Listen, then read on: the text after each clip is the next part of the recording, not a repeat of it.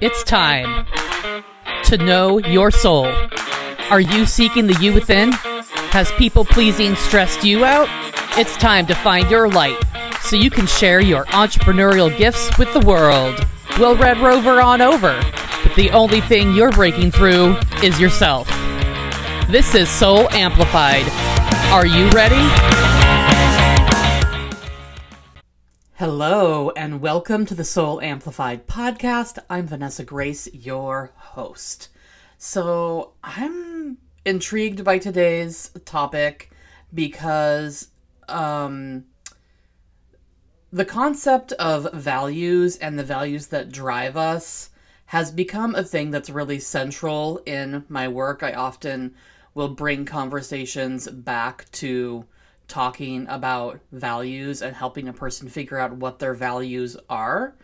And then I really like the idea of interweaving that with um, all of my work with codependency and all the work that you guys, or not all the work, all of the all of the things I've shared with you and that you have learned on your own from other places about codependency, because I really feel like there's um, a a tendency to be drawn to certain values as a codependent person. And then there's a tendency to have an aversion to certain values. And I also want to talk about that, uh, talk about values in terms of culture and and the expectations in our society. And I don't feel confident enough to talk about um, non-mainstream culture. I can really only talk about it from my perspective because I don't feel like I have enough knowledge about non mainstream culture. So I apologize for that. I recognize that it's like a a deficit of the podcast that I don't have more uh, variety perspectives about culture and codependency, but that's a thing that's on my mind. So I'll mostly be talking about it from like mainstream culture. So I feel like there's a lot in mainstream culture uh, with the values that are had there that support codependency. So we're going to be talking about all of those kinds of things today. And I just want to remind you that if the podcast has been supportive to you and that if you have grown and learned and um, it has helped uh, change your life in some way or change who you are for the better, there is the ability to support the podcast. There's a link to that in the bio. If you want to support the podcast and help this continue to happen, you can certainly do that. Okay, so let's let's get into this a little bit. Um, what are values? I perceive values to be uh, concepts that we we strive for, that we believe are important, that we believe are not just important because a lot of things are important to us as humans, but are central. And these central ideas drive our choices, or they drive how we aspire to be as people, and maybe even um, how we aspire to raise our children, or how we hope our children will behave. And then this can be extrapolated to family, larger family, community, and you know how we want things to be run um, in the government a lot of it is driven by what our values are. And so we can see um, how we are in relationship with other people or how we are in conflict with other people or how we are in a getting along situation with another person through the lens of values our values their values how do they intersect um, how do they not intersect and then how do we react to that? And do we have a value about how we interact with others who have differing values than us? And and are we living up to it? So there's all of these things that you can look at with values that help you understand yourself and understand the world around you and i find it incredibly valuable. I'm going to put a link in the show notes to this little game that you can play to help you understand your own values. And um, it is actually something that you would print off and it becomes like a little deck of cards. And what you do with it is you cut out all the little cards, and each individual card is a value with a description of that value.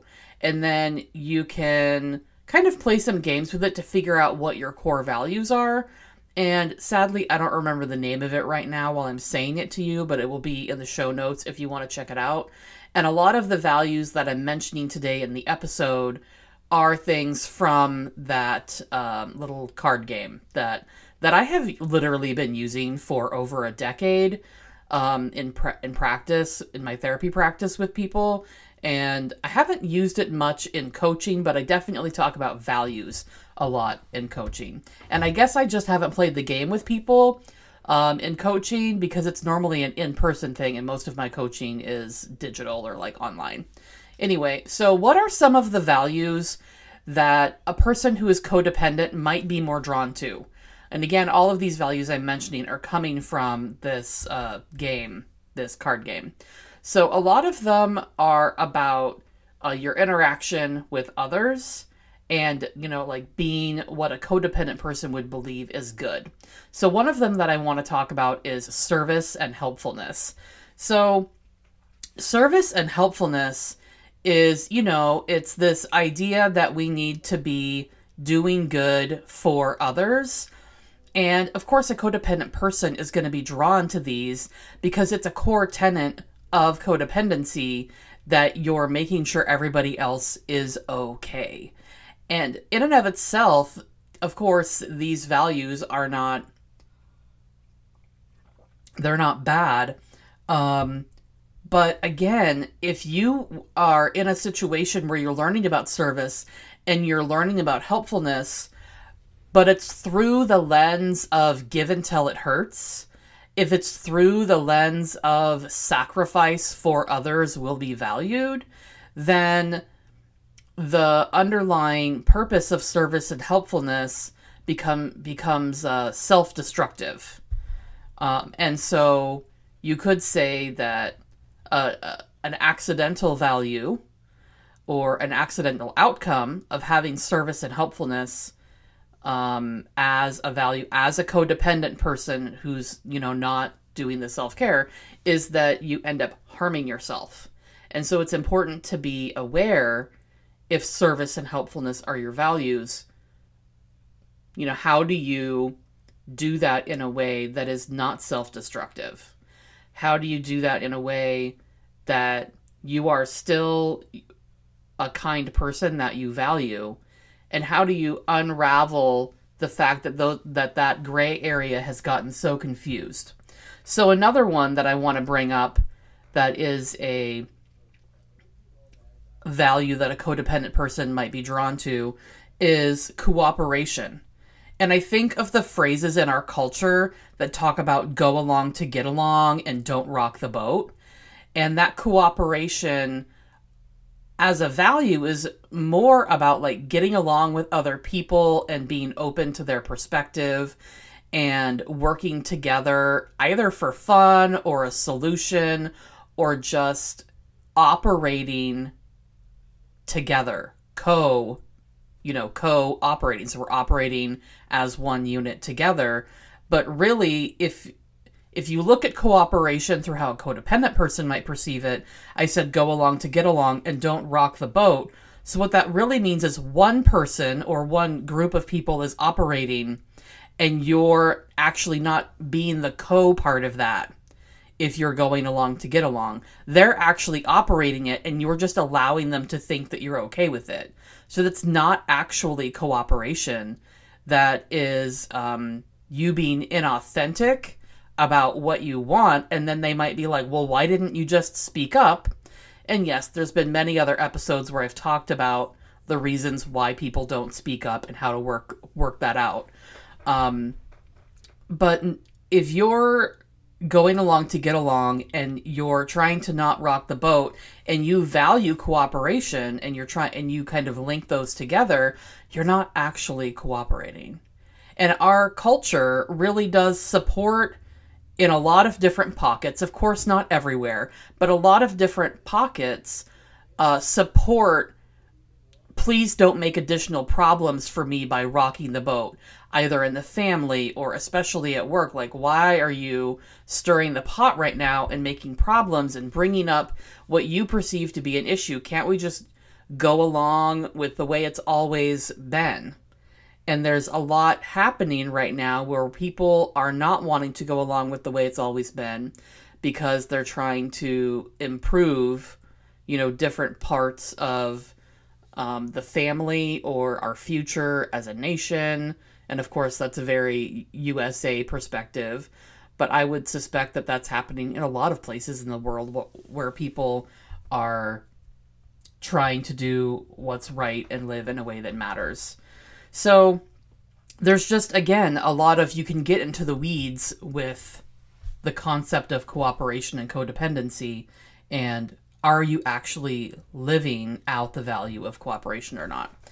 So, another value from this uh, game that I'm talking about is popularity. So, some people really enjoy um, being known by a lot of people, and that's not necessarily something that all codependent people are going to be drawn to, but there's a certain segment of versions of codependency believing that popularity means that you're well liked and approved of, which when we get down to the underbelly of codependency, um, being approved of by other people makes you feel okay. And so sometimes if you are popular, i.e., liked by many people, then that could mean that you're okay. It's like almost there's more evidence to support your okayness. But I would also dovetail again the other side of popularity in terms of codependency as a value is that are you only popular because you are a people pleaser or because you are over giving? And so is your popularity rooted in the need to be liked? Now, you can need to be liked and it, kind of fills something in you um, a lot of extroverts or extreme extroverts or people in the entertainment world really get filled up by having a lot of connections or having a lot of, a, um, a large audience, um, and they that fuels something in them. But I'm talking about like the more destructive form of popularity where like you have to have it or you're not okay. And I I just really feel like uh, now my brain sorry i'm getting lost on my own thoughts for a second as i'm thinking about this in terms of our culture extroversion is seen as typical and the default and um, introversion and the other versions of you know how much uh, you enjoy or get replenishment from being with other people is seen as secondary and again, culture is beginning to embrace it more and understand more how to work with people who are not extroverts. Um, but extroversion and popularity are often highly intertwined. Um, and so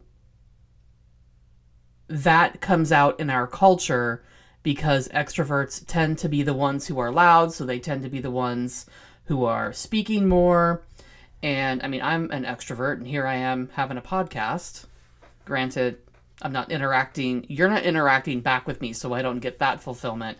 But um, because I love actually interacting with people and having deep conversations as well, which is why I love my work so much and working with people one on one and in small groups. Um, but you guys get to hear me. I'm I'm totally going off into the weeds a million times today. This is so funny to me. I think I'm really distracted today as I'm recording this, so I hope that you are totally on board with that. Um, anyway, I just feel like because of extroversion and um, our culture and like the default to extroversion, that uh, and those people being the ones that speak the the most, that um, being liked by a lot of people is seen as like normalized and having a smaller group of friends or like one best friend is seen as different or maybe not as typical. And maybe I'm out of touch with that now. And if I'm out of touch with that, just let me know. I would actually love to know if everyone's catching up that it's okay to just be how you are. So the next one I want to talk about is uh, the value I want to talk about is the combination of dependability and then the other value of duty. And dependability and duty, I feel like, are two values that are definitely prominent with people who are codependent. Um, it's really important to always be on top of things, especially if you're in a situation where your partner um, has one of those things that I've talked about. You're in a relationship where the partner is an addict, or they have an unmanaged mental health issue, or they have low emotional intelligence, or they have a major medical issue. There's a lot of reasons why, if that is some traits or behaviors or problems that your partner has, why it's really important for you to be dependable because you're kind of like picking up the areas that they don't do, and then you're picking up the areas where their addiction or their mental health issue leaves a mess that they're probably not cleaning up. And when I say mess, I mean like um, an emotional mess or a relationship mess or a work mess or maybe just like a physical mess around the house, like um, dirt or a chaotic project or not putting items away. And so not only are you doing your stuff, sometimes you're doing the stuff that they don't do, and you're um, doing the the cleanup of their stuff. And so that requires that you're on top of it and you're dependable and you're reliable. And there's a sense of duty that often comes behind dependability. And I would also say that there is a sense of duty that comes with the value of service, the value of helpfulness. It's just like this inner drive that I must do this thing. And we there's probably much much writing on where the sense of duty comes from, and I'm not going to get into that today because I actually don't know enough about it. Um, but I would also say that dependability and duty, in terms of codependency, are this idea of um, they're being a go getter. They're going to go get the things done, they're going to go do it.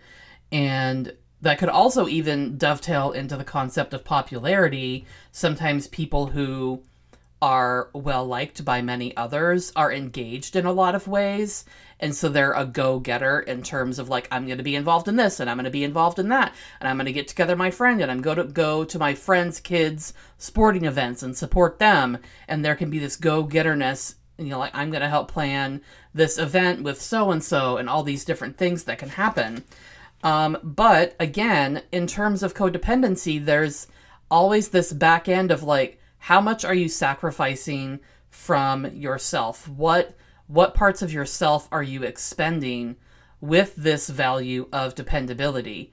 Um, and I've had to grapple with dependability in terms of my business and the podcast. It's really important to me that there is a podcast episode episode every single week, but there are weeks that I have missed, you know, and I want to be reliable to you. I want you to have something to listen to so that you know that I'm here for you. And sometimes I feel like people begin to rely on and trust, you know, these relationships that we have um, digitally. And I, I want to be that for you, right? Um, but that I've had things happen in my life where I'm just not functional. And the thought of even thinking of a podcast episode what to record, let alone actually being able to sit down and think straight and do it was unimaginable. Like um, one example of when I I had to not be dependable. I had to depend on my like I had to be taking care of myself. I had to be dependable um, to myself. That's not quite how I meant to phrase it, but like I basically had to take care of myself, and so that meant I couldn't do the podcast, and that happened um, I believe it was 2021. Like, because it happened between December and January, my brain is going dead. But when my father in law passed away, and I didn't record an episode for a month because I just couldn't. And things happen in life, and I, you know, there's lots of things like that that happen in all of our lives. And the codependent person sometimes can't tell, oh, this thing that's happening in my life is more important than me being able to follow through on a commitment and my self care um, and my mental health matter. So I should like bow out of this other thing because circumstances have changed. And sometimes, if you're a dependable person who is also codependent, you can't tell, oh, I need to bow out right now, and it's okay to not follow through on this commitment. And then again, there's that sense of duty that comes behind with many of these values that are significant.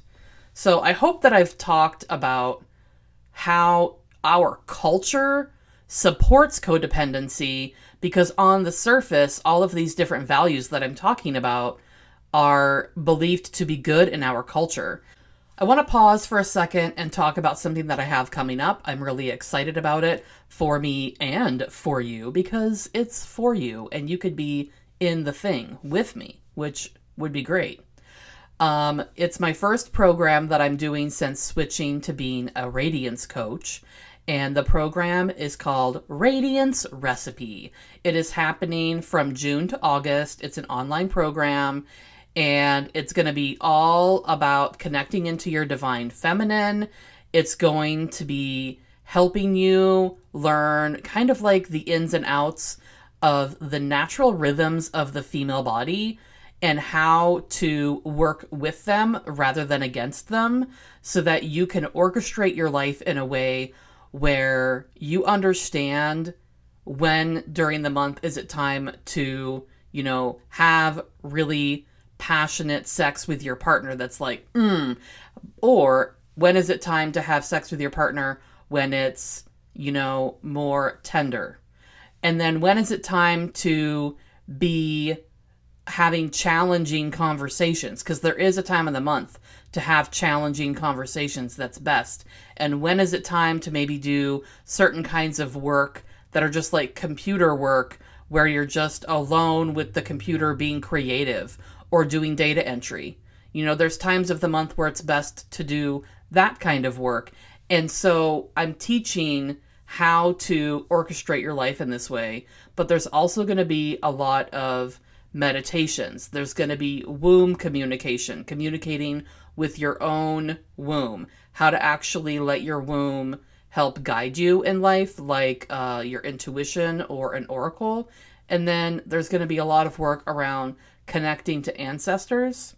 So each month we're going to have three calls or circles, and they're going to be one with ceremony, one with teaching, and one with I'm not remembering what I called it now. Oh, demonstration. And so we'll demonstrate something so that you can practice it in a practical way. And it's all really about like how to bring out so that the radiance in the divine feminine. Um, all of the links for this are going to be in the show notes. Again, it's from June to August. It is $333 a month. It's uh, less if you invest all up front. And then I also have an option to pay for it over a six month period rather than a three month period so that it's more affordable for you if you want to be involved in it but just need a lower amount.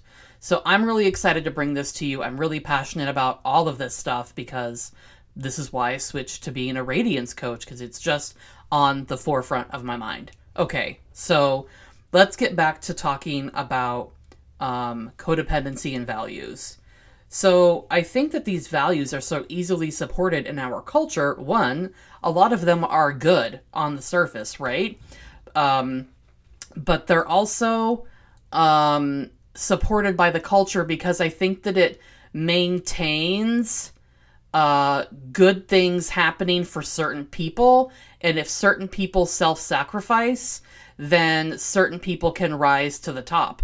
And so I think people who benefit from the service of others aren't going to be very encouraging of the self sacrificing ending. And if you think about that through a cultural lens, it gets a lot bigger. Like more often, I talk about that in a familial sense or a one on one relationship sense. But as a culture, I believe that we are in a shift of codependency because, trust me, 10 years ago, 15 years ago, 20 years ago, I wasn't hearing anybody talk about codependency. And I recognize that I talk about it now, but I see it everywhere online. It's much more common for people to understand it. And so how how is culture, you know, supporting the concepts and the underpinning behaviors of codependency to continue because there's certain pockets of people and groups and organizations that benefit from other people self sacrificing, the people who are people pleasers or codependent. So I'm also going to say the names of some more of the values that are um, that codependent people tend to be drawn to. So some other ones are acceptance, humility, responsibility, nurturance, accuracy, tolerance, justice, and faithfulness. And then some of the ones, and I'm not really talking about this today, but I just wanted to mention it, that I think are maybe averse to codependent people or might feel intimidating to them. Again, not every single codependent person, but if you have a certain aspect of codependency, you might have an aversion to certain values. So some of those might be self knowledge, intimacy, self acceptance, non conformity, change, solitude, independence, creativity, mindfulness, pleasure, honesty, genuineness. And this is just my perspective. Again, all of these came from that um, values card sort game that I'm that is in the show notes. So let me know what you think about this. Let me know if you um, are discovering what your values are and what they are. And I definitely want to know if you play the values card sort game that is going to be in the show notes because that's it's really interesting to do that game and figure out what your values are. I, I want to hear from you. So, my dear, go be amazing. Thanks for tuning in, Soul Sister. Do you want to hear from me more? Sign up for my Transforming Your Codependency text messages straight to your phone every Monday, Wednesday, and Friday for inspiration and education. To sign up, text PEACE to 877 338 0875. To spread this message far and wide, screenshot listening to this podcast and share it on social media. Be sure to tag me. I love hearing how you're growing. Get amplified.